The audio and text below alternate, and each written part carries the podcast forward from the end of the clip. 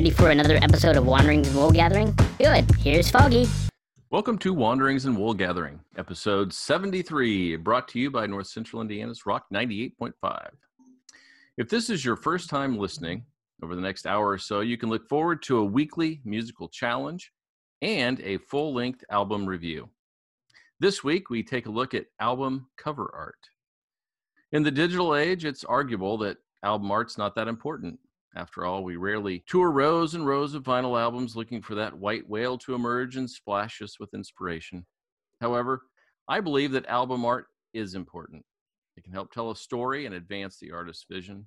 It's aesthetically pleasing, and it can provoke strong emotions, exactly what the musical experience is supposed to do. So, in that vein, we look at album artwork and the music within. When we finish with that nonsense, we're going to review the latest Deftones record, Ohms. I'm your host, Foggy. And with me, as always, Teabags. Swinging deep into the valleys of Liptonia. That's nasty. Able to plunge from high altitudes only to land with a gentle splat. That's nasty. Receiving only the finest education from his instructor, Earl Grey. It's. It's. Teabags. Too hot for TV. Hey, how's it going, guys? Very well. And not to be outdone, it's the educator with the best theme song in the land, Mr. Joe Rife. He's a Tuffy's man. Holy cow, a really Harry Caray fan. He flies a W flag. Upside down,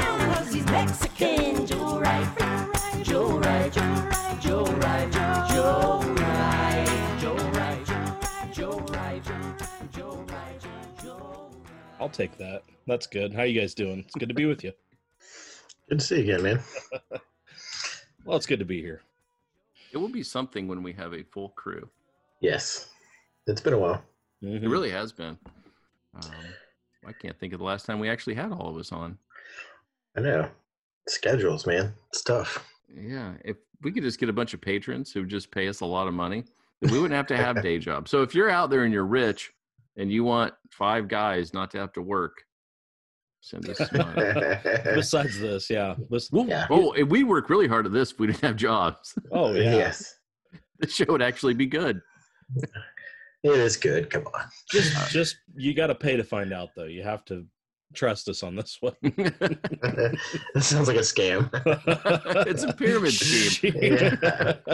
If you give us a thousand dollars, we will send you a T-shirt, a What a very deal. cool T-shirt, Yes. and an ashtray, even if you don't smoke. that we made that we made in art class in second grade back in the day. Th- there, I don't know if you remember, but one of these songs on the Deftone album has the word ashtray in it. It I does. haven't heard, I haven't heard that forever. Yeah. yeah. You know Kids so won't know what an ashtray is. no, no, they really don't. and the fact that we could make one of those little pinch pot things, like back in elementary school, and make it into an ashtray is hilarious. Yeah. Oh my gosh! Yeah, I or made. you uh, could go to go ahead. No, I was just gonna say in in seventh grade in uh, wood shop, I made a light beer from Miller beer can lamp, and nobody said anything or cared. Cash. Yeah, I was it from thinking my of the neighbor, days- but I was thinking of the days when uh, you could go to Wendy's or Arby's and get a foil ashtray out of the, the little condiment stand Mhm. next to the Oh, yeah. ketchup. You know. Had their logo stamped in it. hmm Yep. Yeah. Damn. What would you make today? Just like a vape holder or something? Yeah. Yeah. a bong. yeah. They still try to to sneak that into ceramics class. Uh, that's like this.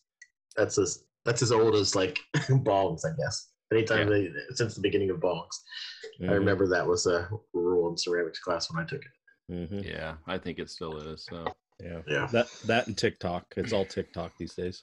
Oh yeah. Yeah. Why are we doing this long form podcast? We should just dance for thirty seconds. Yeah, and we sound really old right now too. so- Yeah. Right. that's it. Next week we're doing a mukbang. I'm telling you, we're all gonna eat 20 pounds of lobster, and we're gonna just drip butter Oh. everywhere. It's gonna be amazing. Oh, lobster sounds good. Oh, 20 pounds of lobster. I can do it. I think. our favorite thing in this house is when we see each other, we say hello. And if you watch this video of this lady eating a massive lobster with this bowl of butter sauce, she eats the whole thing. That's how she starts Oh. all of her videos. It is Oh hilarious wow. and Okay. disgusting at the same time. Yeah, I bet. I You know, in early New England, they thought lobster was crap, you know, and nobody would eat it. It was kind of like eating trash out of the ocean. Now it's somehow Yeah. become this delicacy. Yeah. I was just reading about that recently. So yeah, they were like ocean crickets or something. You know, they Yeah. were bugs. Oh, that's weird. Yeah, but was with weird. enough butter, anything's a delicacy, I suppose. So That's true. I can't believe I said something today I never thought I would say, but we uh they had these Johnsonville brats, you know, they were beer brats with cheese. I looked at Clay and I said, you know, these are overly cheesy. I never thought I would say that. Really? Cheese, Okay. cheese was goozing everywhere. It was weird. Processed cheese. Mm. All right. Enough about our yammering on. You guys ready to get down to a weekly challenge?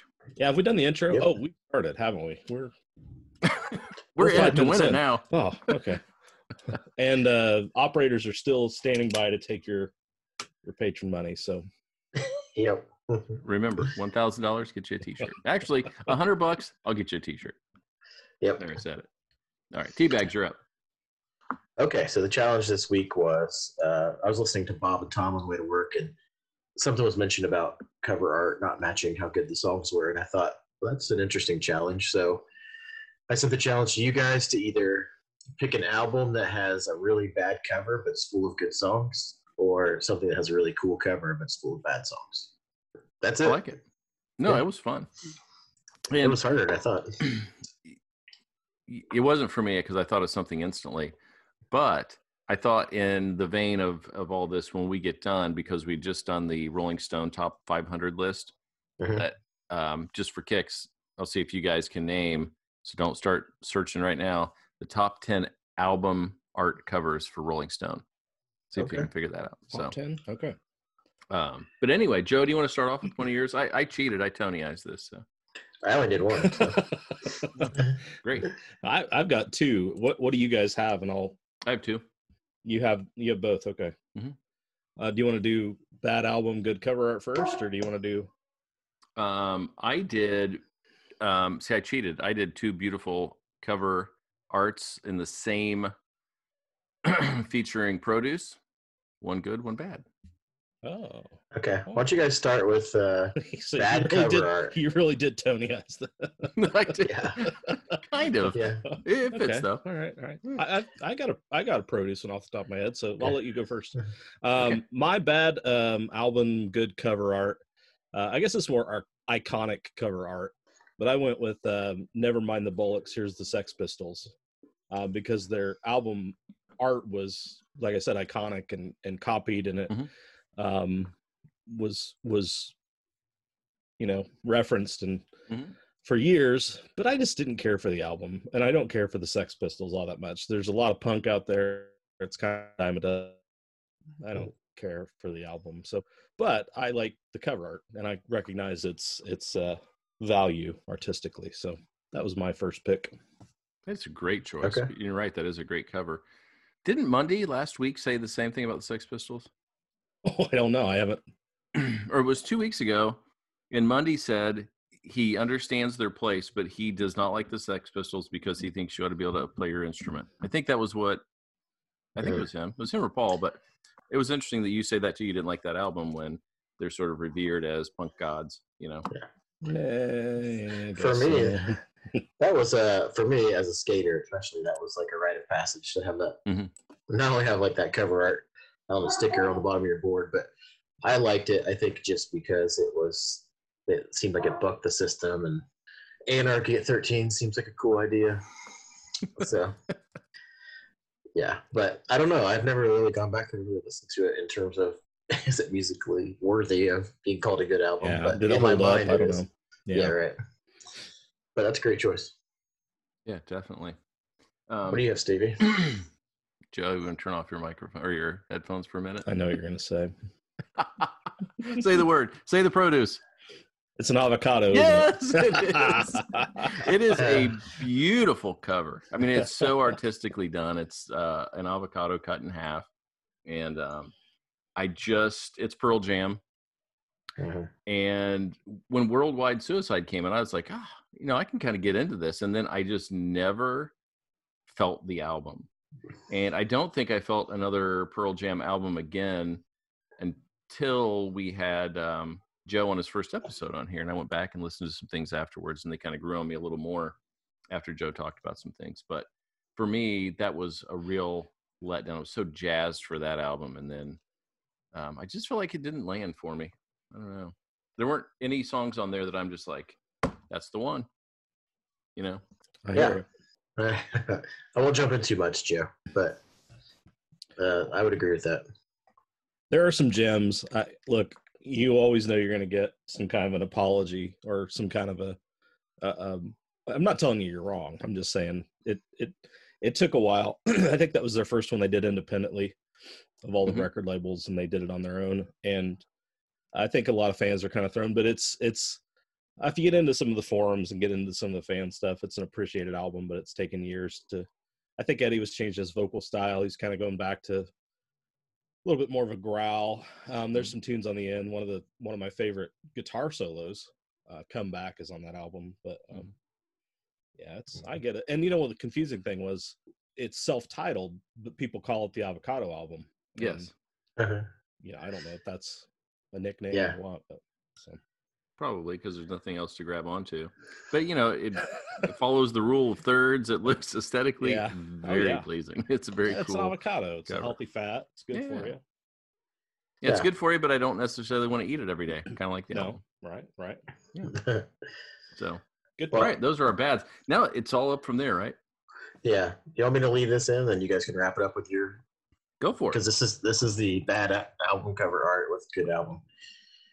So mine was um, the Metallica Black album, Mhm. and it's not because they were trying to be different, you know, and had like black on black, shiny and matte. Uh, but it was one they had done some cool album covers, and they were working with Pushead back in the day, which was a big uh, artist among the underground people.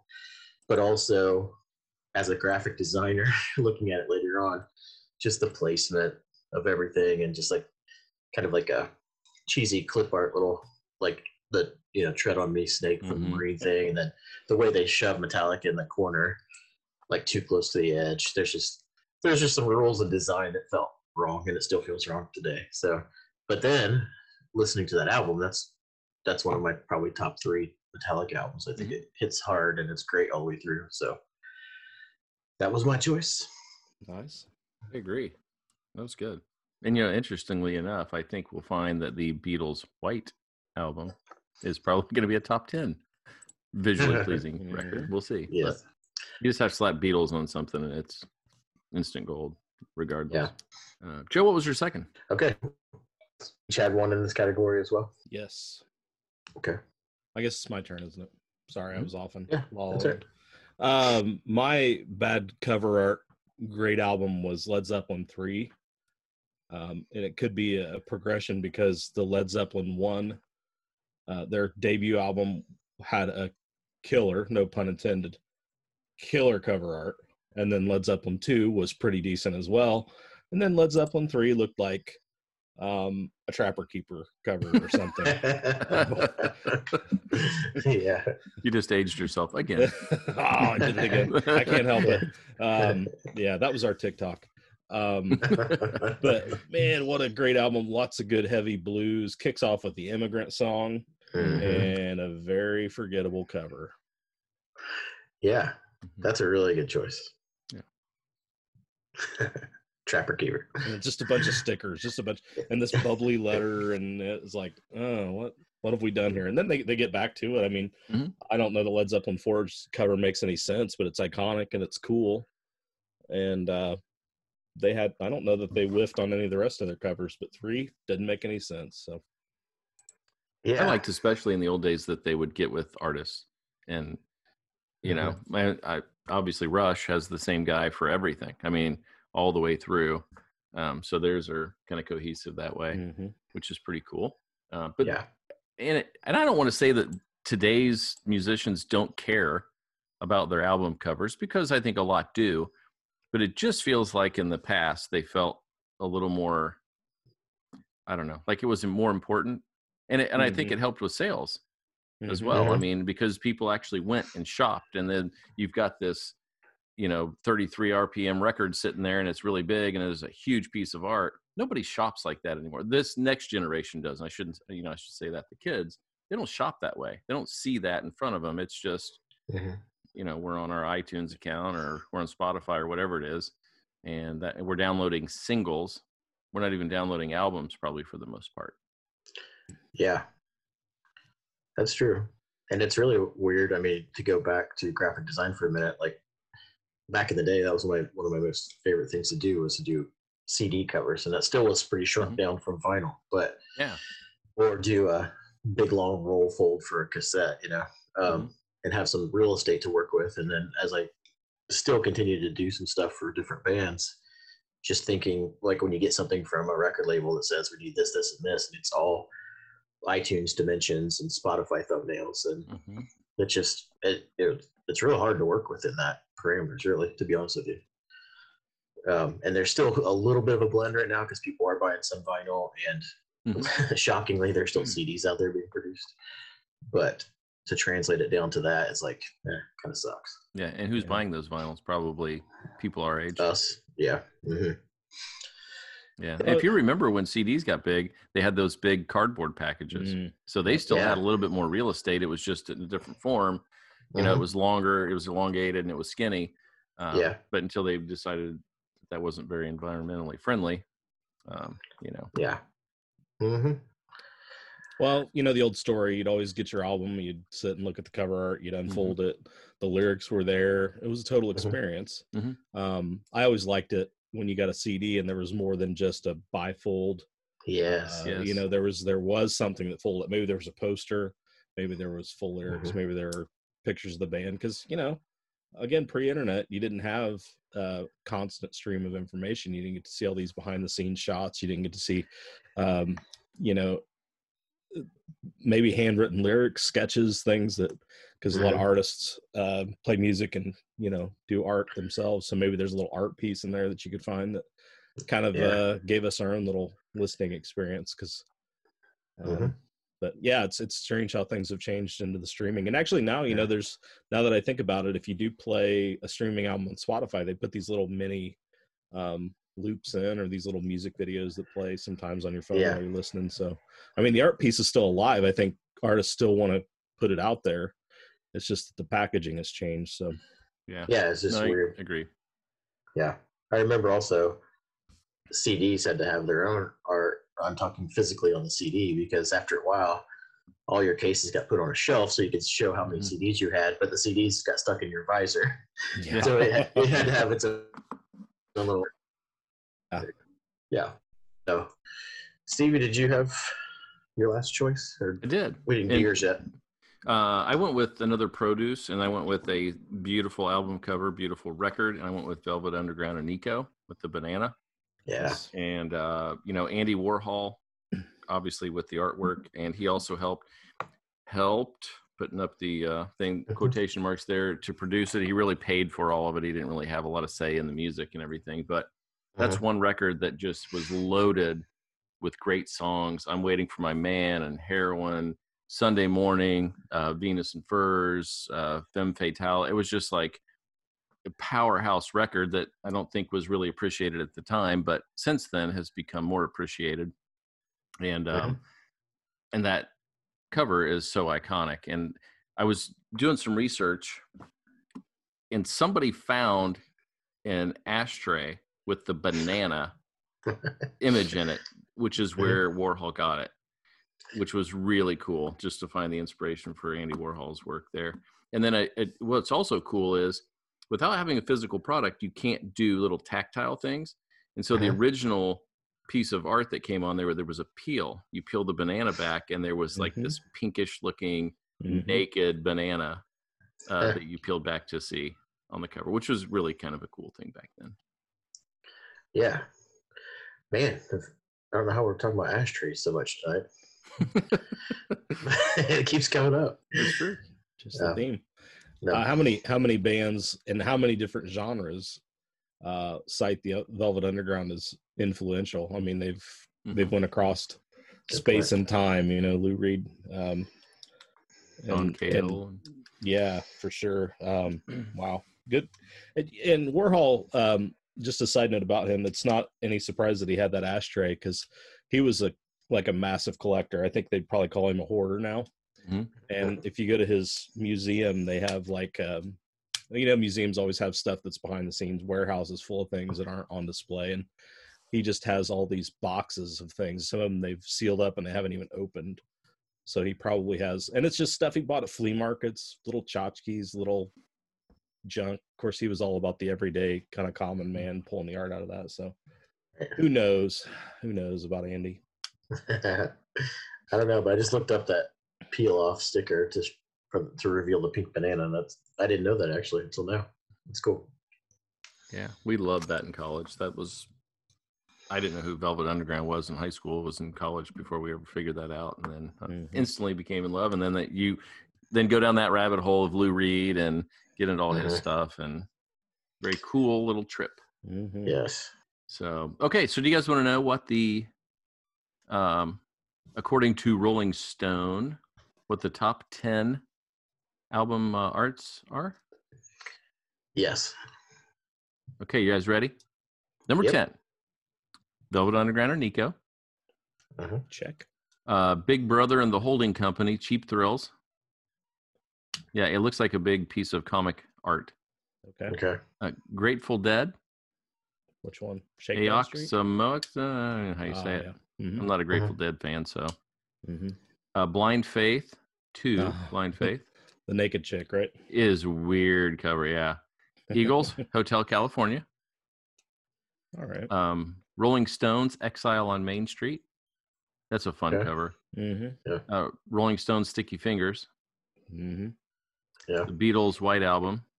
okay Overrated. Oh, never mind. Uh, Um, Sex Pistols, never mind the bollocks. Then we got that Okay. one. And uh, the Beatles, Sergeant, sergeant Peppers. peppers yeah Yeah, Okay. that's their top ten. Was Sticky Fingers an interactive album cover too, like the Velvet Underground, or was that? I hope not. Uh, yeah, it's uh, or is it Some Girls? Some Girls, you could uh, move the dial or something behind, maybe. um, I Can don't we cut know. that out? We not put that in the podcast. Hmm. I don't care. Fact check me on that one. okay. So Yeah. if here here's just a quick question. We're going to wrap this section up. If you were going to add an album cover to that top ten, which one would you add on the spot right here? Teabags go. uh, Nine Inch Nails Fragile. I'll say your other one, Dark Side of the Moon. Yes, there you go. Yeah, that's true. And I would I'd throw Downward Spiral in there too. Very cool. Yeah. There's a really cool. I may have sent it to you, Steve. There's a really cool interview with the guy who did the downward spiral art. They brought to do. They asked him with doing. I may have talked about this before, but doing 1,200 original pieces because they were mm-hmm. selling the down. They were selling hesitation marks with a booklet of art, and you could get an original one in there. So they like rented out like an airplane hangar and gave the guy like all the time and paints. But you had to do 1,200 different works to put into these books. So uh, it's pretty interesting. But the, they, it's called uh, I'll, I'll send it to you. But it's um, it's really interesting to watch. It's only like 10 or 15 minute documentary on. it. Yeah. Sorry and to I hijack think, that. uh, just for fun, I think I would throw Boston, Boston in there as well. Okay. Yeah, sure. I always try to Yeah. throw them in because they get no love at all. It's really sad. They're Yeah. influential. They're big time. No love. All right. That was a great challenge. And challenge. next Thank week, the challenge is going to be delivered by Mr. Joe Rife. So get Cool. yourself ready, Mr. Rife. Okay. You'll be delivering the challenge. Mhm. Hot and fresh. Hot and fresh. all right. All right, so that brings us to album review, and this week we are doing Deftones. I think it's pronounced Ohm. Am I Mhm. correct? That's correct. I think so. Yeah. I'm not an electrician, but yeah. Yeah. Well, after that famous fella, hopefully he said his own name is Ohm because that's where we're saying it for the rest of the Yeah. night. That came out a couple of weeks ago. Uh, we had originally talked. We're going to do it last week, and then we had some things come up. We weren't able to do that, so we're going to jump in this week and handle it. So, um, to begin, I think it's kind of interesting because this is one of those groups. came out at the height of a lot of the nu metal, and um, they've kind of continued on, kind of broken the nu metal mold, and yet they still somehow sound about the same. It's like they've stuck Yeah. to that formula and have not veered from that very much. Would you guys agree with that? Oh yeah, that's a good assessment, I think. And I think that's uh, a double-edged sword sometimes. Mm-hmm.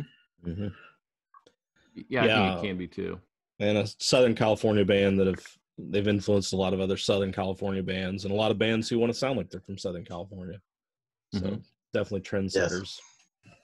And yet, when you talk about sounding like, it's just when I was going through the record, I've listened quite a few times. There are just times that you're just like, "That's Tool."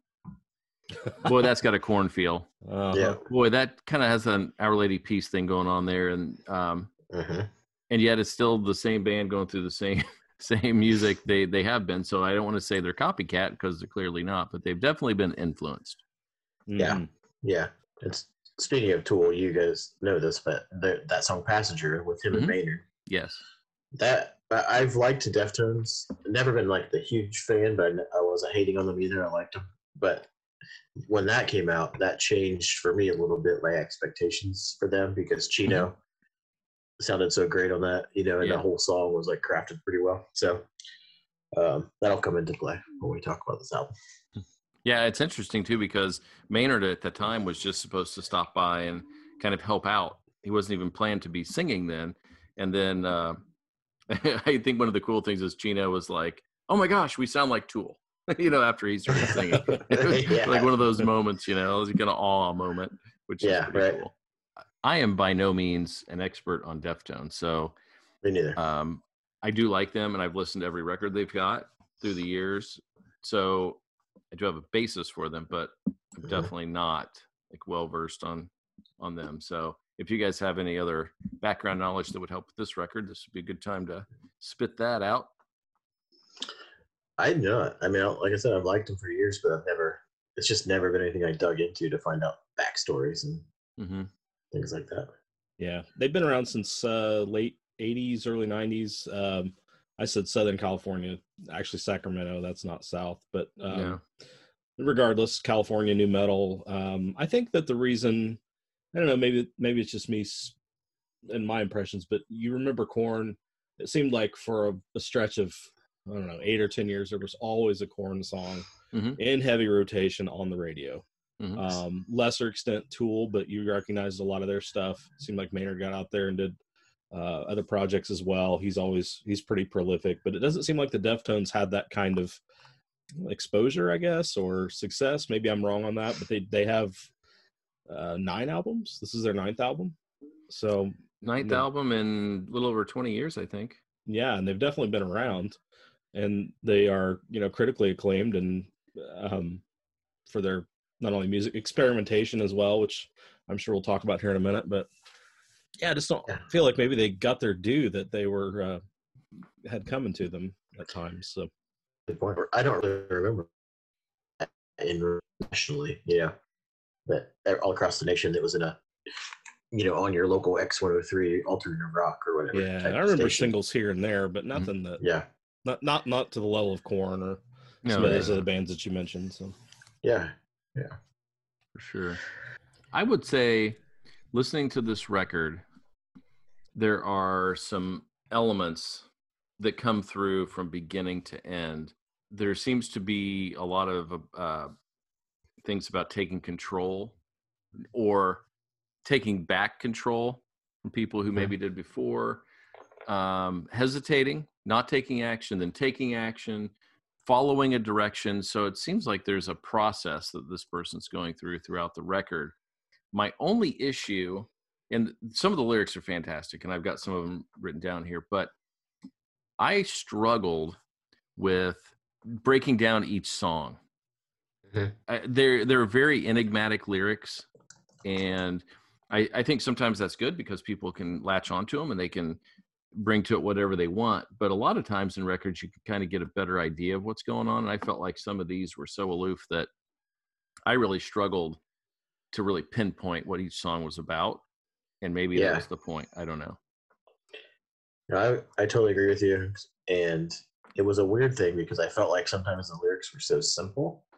Mhm. Like it wasn't. Um, I don't mean that in, in a mean way because you can be simple and be good, Mhm. but but at the same time they were simply put together, but hard to break down, like you said, or find that common thread that. And maybe there wasn't supposed to be that, but I, I struggled too with that. What about you, Joe? Yeah, I'm kind of the same way. Um, little flashes here and there for me, but nothing that that really felt altogether cohesive and Mhm. um, no, no, no dots that I connected on my own. So, but that's Yeah. why we analyze the album and we talk it out. That's right. yeah, and hopefully somebody can weigh in too. Well, I don't think there's any question on the first one. No. Uh, That one to me seemed to be very appropriate for this year. Mhm. Um, I reject both sides of what I'm being told. I've seen right through. You know, now I watch how wild it gets. I finally achieve, and then I love how he kind of at that point he's singing and he screams in balance, balance, balance.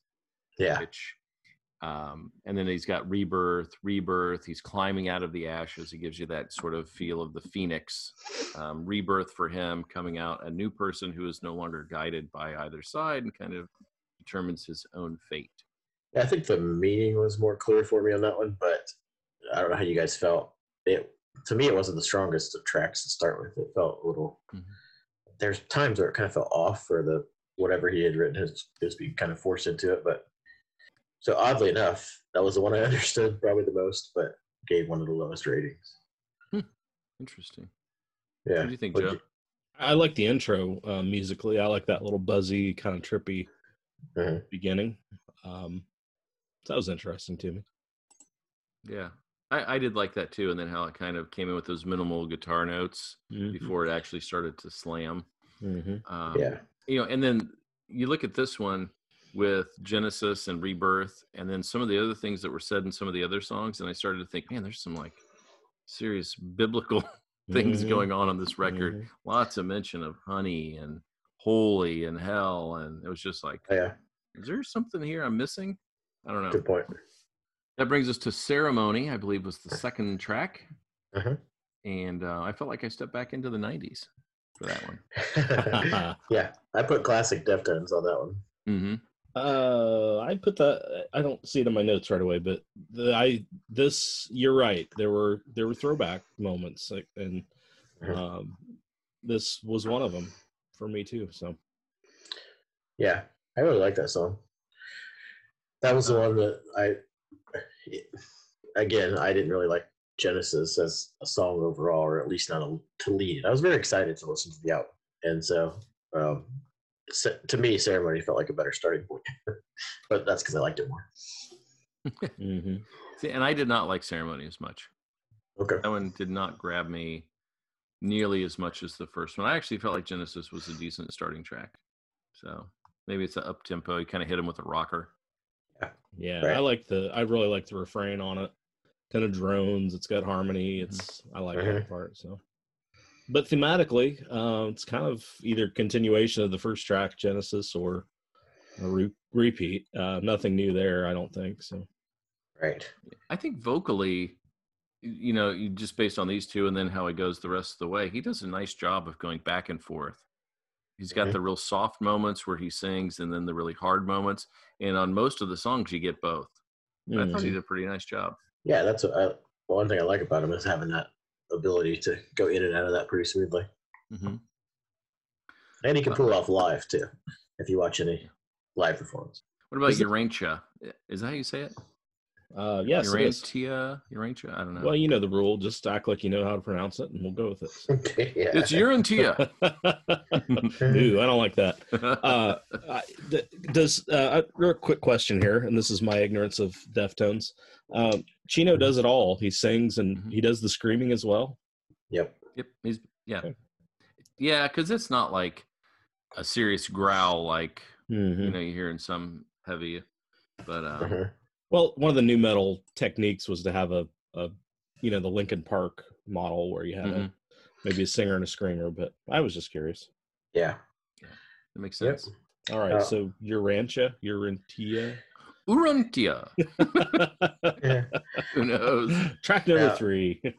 I did read on on Genius when I was looking at the lyrics that this they said it might refer to a book called the Urantia, or whatever you call it. uh, a book where that's the name given to planet Earth. It says the book, which has the unusual length of over 2,000 pages, discusses various spiritual, philosophical matters such as the origin, meaning of life, mankind's place in the universe, and the relationship between God and mankind, and the life of Jesus Christ.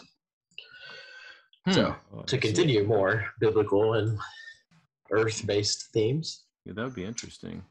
yeah, Um, I, I thought it had really cool, dreamy lyrics, and Mhm. um, I thought it had a really cool breakdown um, with some little textural elements, some uh, synth elements in there that I thought were really nice. Yeah. Mhm. I thought this had a um oh I was waiting for Paul to play his synth when he said synth and then I heard oh, Paul's not here man. Dang it, Paul. Oh, Paul. Um, I thought this was this was the '90s one for me. I see it in my notes. That's this is the one that had the throwback vibes. I, you know, don't. I thought it had a little bit of a pumpkin sound to it um, at times, and Yep. either that or uh, one of the many indie nu metal one hit wonders of the day. But I definitely thought it had a retro '90s vibe. Oh God, it's I said retro in reference to something from the '90s. Oh, yeah. this is the old age episode for sure. Hate to tell you, classic rock is our Yeah. It's on the classic rock station. yeah. Um, and this has this is the one that has the word ashtray in it, right? Yeah. yes. Point of point of Yeah, I think there's definitely some Smashing Pumpkin vibes on some of these. Yeah. I gave this one the highest rating on the album for me. Really? Yeah, oddly, I don't know. What I was trying to about it so give. much? I could see that. Um, I think collectively, I really liked the guitar work, um, all those extra sounds and the atmosphere they added. Uh, his vocals were really on point. I felt like for that one. Um, so just going through it, it felt like the most. It appealed to me the most in all aspects. So Yeah, it was a good song. Uh, There were a lot of good tracks, I think. Some of my favorites are coming up, but the next one was Error. Uh, I really like this one. I love the. It had a really cool drum beat. It was a little bit slower, and this one is where I definitely thought Chino sounded like uh, Raine Maida from Our Lady Peace. There was Mm. definitely that kind of vibe in his voice. hmm Again, I don't want to say he's like trying to because we like he sounds like this on this song and this on this Right. one, but he's doing it all, and it is unique to them. So I don't want to say that's a bad thing. I really like the song. Yeah. yeah, I liked it too. And uh, ironically, I said uh, drums and bass and guitars were great. I would have loved to see a guest singer on here with him, like Maynard did on Passenger. So just to Mhm. bring that full circle. But I think it lent, lent itself to having that option. Joe, There's a lot of uh, put. I wrote in my notes that this was kind of the middle of the road where uh, it takes elements of all the the the best parts of the previous three songs and kind of puts it in one package. So it was strong. Um, I can see that. as well. So um, you boys are gonna have to hel- handle the spell of mathematics because I didn't. I struggled with what to say about this one. well, I can tell you what I said about it. Um, I said I really wanted to like this song, Okay, there we go. but it sound it sounds mediocre. It had all of the potential of a band like Deftones to blow you away, but it just didn't ever happen. So that one was one of my lowest rating songs, lowest Yeah, rated songs. yeah, I Me too. I listened. I s- I got into it. I listened to it a couple times. I I ultimately skipped it on Yeah. listens beyond that. So That's I also have I have a really uh, bad reaction to the word mathematics anyway. So it's all Greek to me. yeah, Um, okay, so we're gonna have to make up another pronunciation from. Jay. At first, I thought it was Pompeii, and then I'm like, oh, that's a J. Maybe it's a Yeah. soft J, like jogging. But uh, it's some Pompeii-ish, Pompeii, whatever I ever want to say. But um, Mhm. I did like this one a lot. I really, this was one of those where he went from soft verse, super hard chorus, um, Mhm. closed with a long section of the synth. It was really dreamy, and I like the concept uh, here that we we try and try, and then we fail. We repent, we Mhm. get over it, we try again. Uh, let's see. We oh we drink from the fountain of intent, and uh, we choke on the water and then repent. Um, I kind of like that Uh-huh. concept. I thought those were some of the more clever lyrics that were on the whole record. hmm Yeah, I liked that too. I'm curious what you guys thought. You you kind of just mentioned it, Steve, but I like that he can sing and scream and slip in and out. Mhm. But it kind of drove me a little bit crazy that it was like every other word for a while. Did that bother you guys, or, or is that something you liked? it didn't bother me a bit. Um, like I said, I re- this was one of my favorite songs on the album, so I was totally buying in. Okay. What do you think about it, Joe? Yeah, um, I didn't have a problem with that. I, I thought it was a good track. I thought I was watching Stranger Things at times, that kind of vibe. yeah, Um, but I like it. You know, it's it's look. I mean, you can't fault him for different sounds and experimenting that way. And we hadn't Yeah. heard it, it. wasn't very synth heavy to this point. It didn't have a lot of electronic elements. It was pretty guitar heavy, and uh, it's an interesting track. yeah. I didn't hate it. I just, for me personally, that that kind of took a little bit out of it. But I thought I thought it was a solid song. The next Uh, one is "This Link Is Dead," Mhm. a very angry song, yes. And um, it seems to be kind of the conclusion about taking action. You know, we keep talking about it, but now we're gonna get after it, kind Uh-huh. of thing. And uh, I liked it. I thought it was a good song. Mhm. Yeah, I did too. And I, I laughed at the title just because being in the digital world, building websites and stuff like that. Um, but it, it does feel very much like you give you give somebody all of this uh, information and give them, uh, you know, they have the intent to like learn more, do something, some sort of action, and then you click and there's nothing there, and that, Mhm. yeah, It's maybe that's a yeah, that's how it kind of goes. Mhm. Joe. This album did hit a lull, um, uh, probably about the spell of mathematics, and so by the time I get to the link is dead, I was, you know, okay, uh, it's it's just moving along. There's not much happening. I think this would be a cool live track, uh, but I didn't have much else to say. Oh, but for that one, Yeah, Gotcha. Uh, Radiant City is the next one, and again, we're alternating between an angry chorus Uh-huh. or an angry verse and a smooth chorus. Again, it's it's hard. It's one of those things where this was one of the songs I was talking about earlier, where it's hard to wrap your mind around exactly what he's talking about. And I, I know that's not always the case, but I always wanted, even in my own mind, figure out what I think the song's about and really latch onto something. And I didn't feel like I could do it here. And it is the first of two songs in a row that talk about the ledge. And Mhm. This one, it's where's the ledge. The next one, we're on a ledge. So there's, Mm, I don't know, there's a connection there. Did you guys catch that? mm. I, And I catch that, but yeah, it's interesting. Yeah. I really like that. Go ahead. Okay. Oh, I was gonna say that just that you kind of mentioned kind of the way it was kind of woven together, and I did like on on Genius anyway. It was listed as like post course, pre course, course, first, Oh, and, and uh, so I, I really kind of liked how that all went together musically. agreed. Yep. yeah, I think he was lyrically strong on this one. Mhm.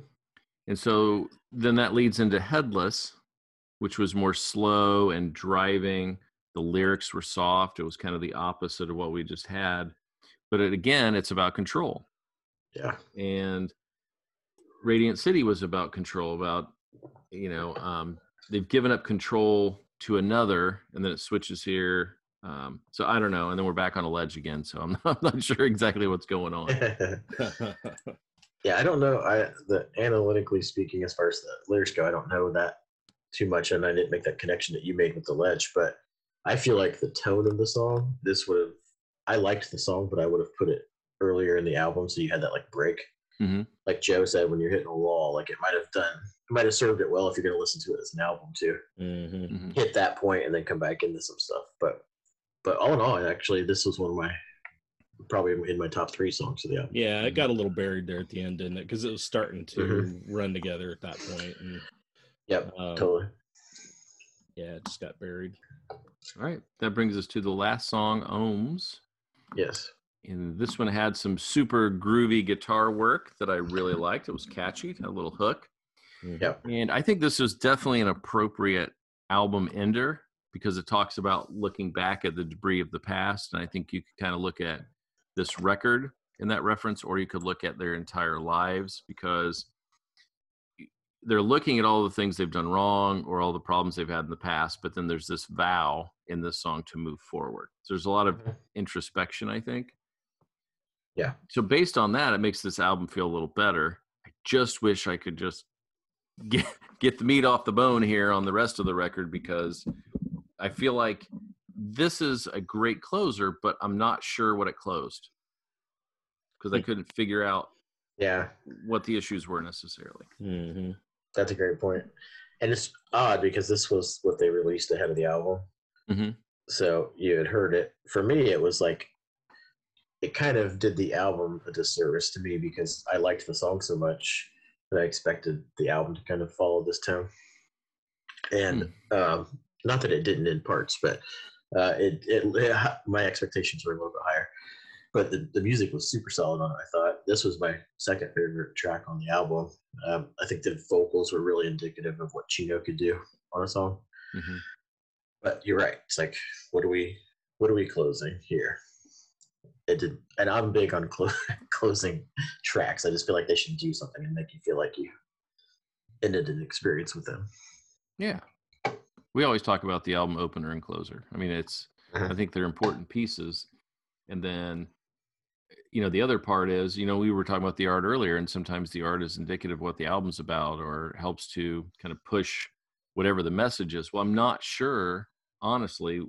I have an idea what the message is, but I'm not entirely sure. I wish I did. hmm Yeah.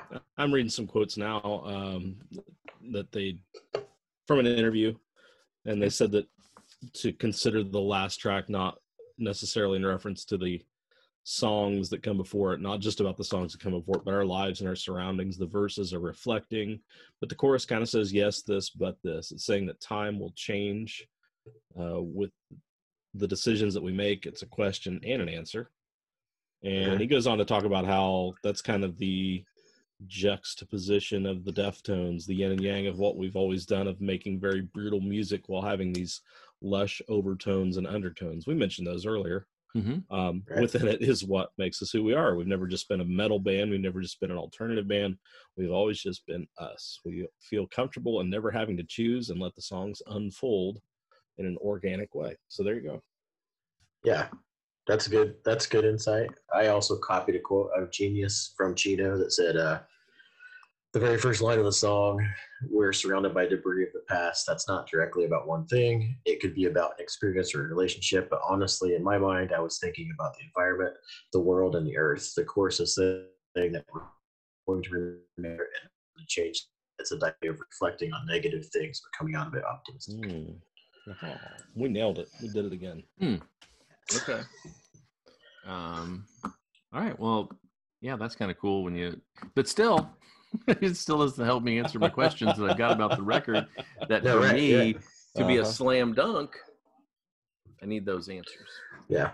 But in fairness, sometimes that is revealed over time, right? So like Oh yeah. 10, 10 listens in, you're kind of like, oh, that connects there. And that makes more sense. So, um, yeah. I hate that people trash albums and don't give them a second listen. I'll be honest. After the first time I listened to this record, Um, this was before we were going to do it the original time, and I listened. I thought, man, I, I'm not going to have anything to say about this record. I, mean, I just, Yeah. I'm not feeling it. And thank goodness we got a, a little extra time to go over it, and I listened to it a bunch more, and so it grew on me, and I, I came to appreciate it a lot more than I would have if we had done it the initial week. Still Yeah, not uh, sure. giving it a five out of five, but uh, No, but that brings us into what what are your ratings correct. and where so you where you listen again?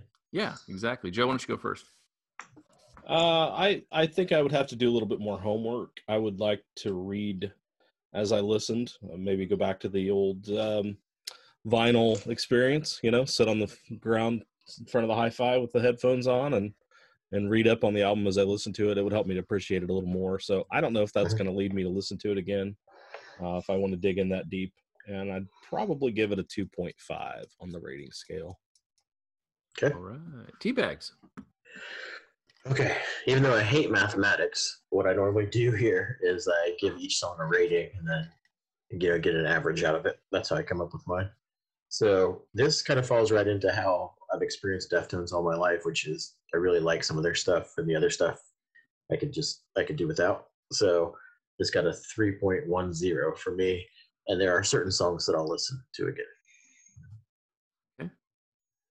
Uh, boy, I'm going to go Matthew, and I'm going to give it a score of pi, repeating. And Yes. Uh-huh. no, it would be right in that range, the three ish range. I did like it. I didn't love it. I wanted to be able to sink my teeth in a little bit better, and I Mhm. couldn't. Yeah. I just feel like if I'm going to listen to that style of music, there's other people I'd rather listen to.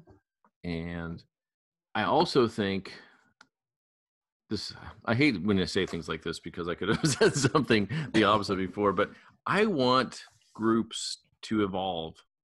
And I don't feel like, I feel like this sounds like a record from 2000. Uh, I don't feel like they've changed that much over time. And I know you don't have to. I mean, expecting a band to not change or expecting them to change is all subjective, but I love the progress of a band over the course of time and you kind of grow with them. Yeah. I don't see a lot of growth here that I really love. So I would say the, li- the likelihood of me going back and listening to this is probably pretty slim. Mhm. Yeah, I'm with you on that too. It's like, and I don't, I don't want to bash it because they're, they're a talented band, but um, but I do love the fact that that they have all of those pieces to grow, and I wish we could see just a little bit more experimentation. I mean, what's, I don't think I've ever heard a really, really scaled back, you know, almost a cappella song with some with some ambient sounds, and I've never seen them go the other direction. It's kind of still stays within those parameters that they're used to working in. Yeah, I and sometimes you go back to music because of a mood, right? You're feeling Yeah. something and so some lyrics are what you need to hear or a particular sound is what you need to hear and there's nothing in here that I can latch onto that I would be like unless I'm like, "Oh, I don't know where to go for dinner tonight. I have decisions to make. I'm on the ledge. I better put this one on." you know? But otherwise, probably Yes. not going to listen. Yeah, that's fair. So, Um, I have a couple of things to bring up real quick if you if we're done with the review. I think the album review is over, and next week we don't know what we're doing yet. We have to look at the list. It's been pretty scant as far as our choices, Yeah. so uh, we'll have Yeah. to announce that during the week at some point. And uh, before Tony, you go on, I just want to go Mhm. back. A few weeks ago, we reviewed Joji, and Mm-hmm. um, I gave it very high re- remarks or marks on that one. And then the videos were coming out that were sort of showing us more about the record. Well, they sort of stopped, and so I haven't gotten the answers I want. So I said I was going to take my score down a little bit. So I'm going to drop it a full point because these videos didn't come back and they're not connecting and they're not making sense. So Mm. I just dropped it Okay. a whole point. That's right. Okay. So- You don't mess with us. I know. You'll lose a point, man. wow. I know. Yeah, that's career ending. Um, He's hurting right now, I'm sure. yes. Uh, so a couple of things uh, to mention. One, I wanted to mention a podcast that's now a show uh, on Netflix, but we'll come back to that. But I wanted to get you guys' take on. I know that Pearl Jam is doing something live, and Puscifer's done something live, like virtually for the fans. Are you guys excited about that, or tuning in, or Yes. okay? Yeah, I'm definitely gonna get the Crucifer one. What's what's Pearl Jam doing, Joe? Uh, Pearl Jam has some new music in the works. Um, at least I don't know if they're working on a full album uh, off the top of my head, but they're they've released a new song. They've actually been a lot more um, politically involved. I know that sounds weird because Pearl Jam's always politically involved, but um, they've actually come out a lot stronger in the last. Uh, they haven't um, endorsed candidates like they have this time around. So I think their newest um, single is pretty political, called "Get It Back." Yep. I think they're doing a stream along those lines, um, I thought the stream was a live show from three years ago. and they do have one from Philadelphia Oh, that what it is? as well. Yeah, That's the big one, I think. I'm mashing my stuff together. Okay, so "Get It Back" is available for streaming. Uh, Philadelphia show, uh, 2016 is one. It's one. a that they three-hour show, I Okay. think. Yeah, they're it- stream. Um, is it the last one at the Philadelphia Forum uh, out there? Uh, I don't know. I misread it because I, I thought they were actually performing and streaming it live, but it's it's pre-recorded from Yes. years ago. Okay, Yeah, I believe so. Yeah. gotcha. Yeah, and then, well, Puscifer's will be brand new and live, and we'll be recording and watching all that, and probably do a little show. I would assume on that because we're pretty excited. Yeah, And I'm that three hour performance includes the they started to play albums in their entirety from start to finish. Um, so they played 10 all the way through in Oh, the April 29th, 2016 show. It's not the full one they closed the forum. The forum was done by then. It's the Wells Fargo Center in Philadelphia. So Okay. Watch. What date is, that- that one? that Yeah. comes up uh it's beginning this Thursday, the 22nd, and it'll run for a few days through Sunday the 25th. okay. It's a I'll be tuning pay-per-view into that. streaming event. Yeah. I think I'll get that one, and then I think Puscifer is on the thirtieth. Thirtieth. Yep. Yeah, so that's good. And then the only other, other thing I didn't know if you guys have watched it yet or not. I haven't, but I have an interesting little story about it. Song Exploder is a podcast I've listened to for years, and they basically take one song with the artist and they like they explode it. They break it all down into its pieces, and they tell you all this backstory and how things might have come to be, and then and then you listen to the song with the artist. So it's typically a twenty to thirty minute uh, podcast, so it's really cool to get all of the insight. Um, and then I just saw I've been listening to that not to sound like a hipster, but since like 2017 because they did it. Nine Inch Nails was on there, and I've just kind of kept listening to it. Well, now Netflix picked it up, and it's an actual show.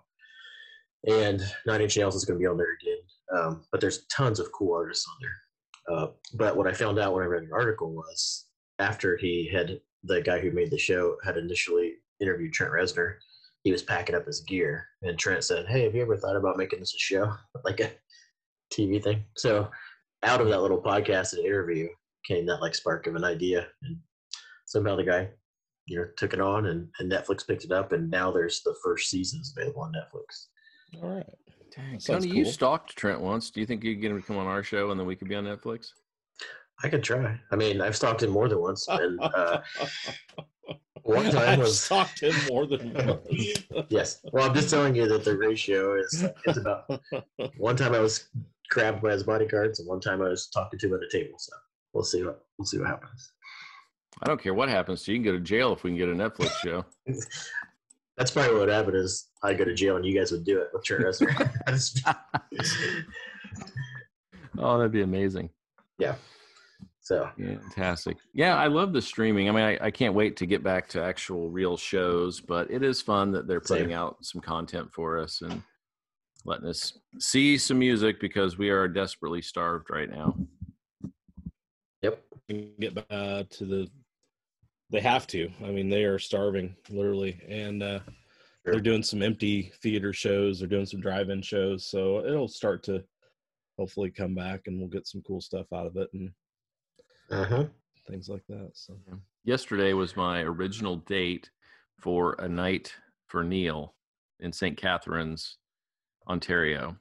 Um, it was Oh, yeah. the the big Rush Neil Peart celebration, and uh, it was in the uh, Meridian Center, and a bunch of people were going to be there to play, you know, Rush songs and make tribute to him.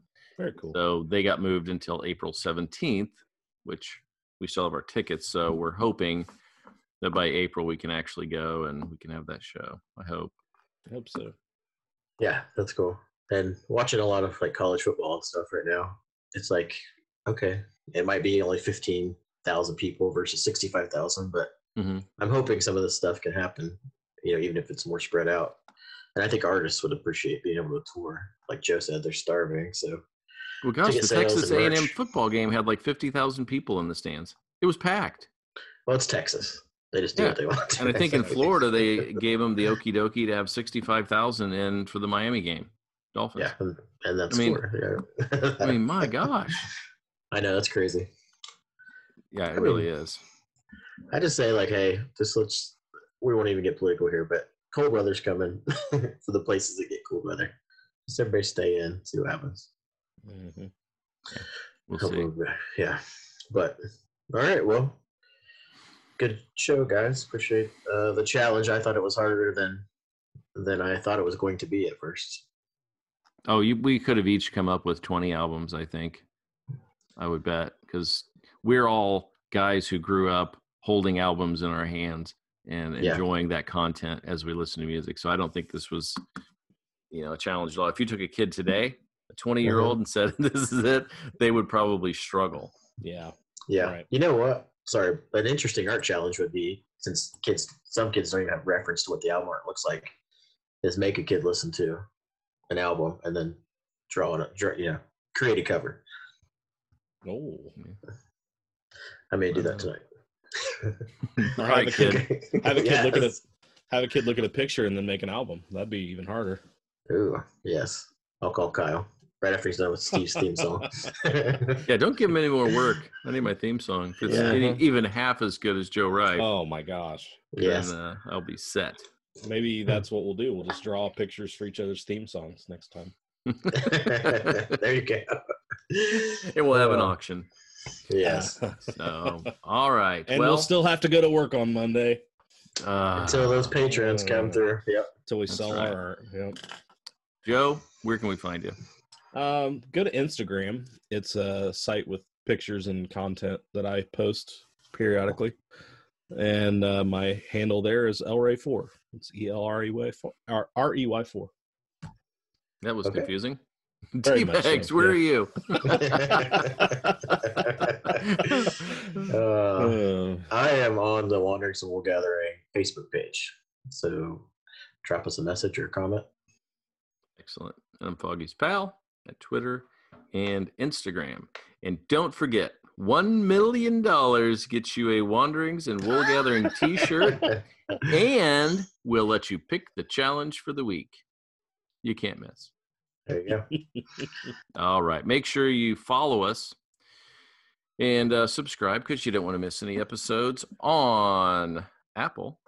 You can get us on Spotify or Stitcher or Castbox, and you can also get us on SoundCloud.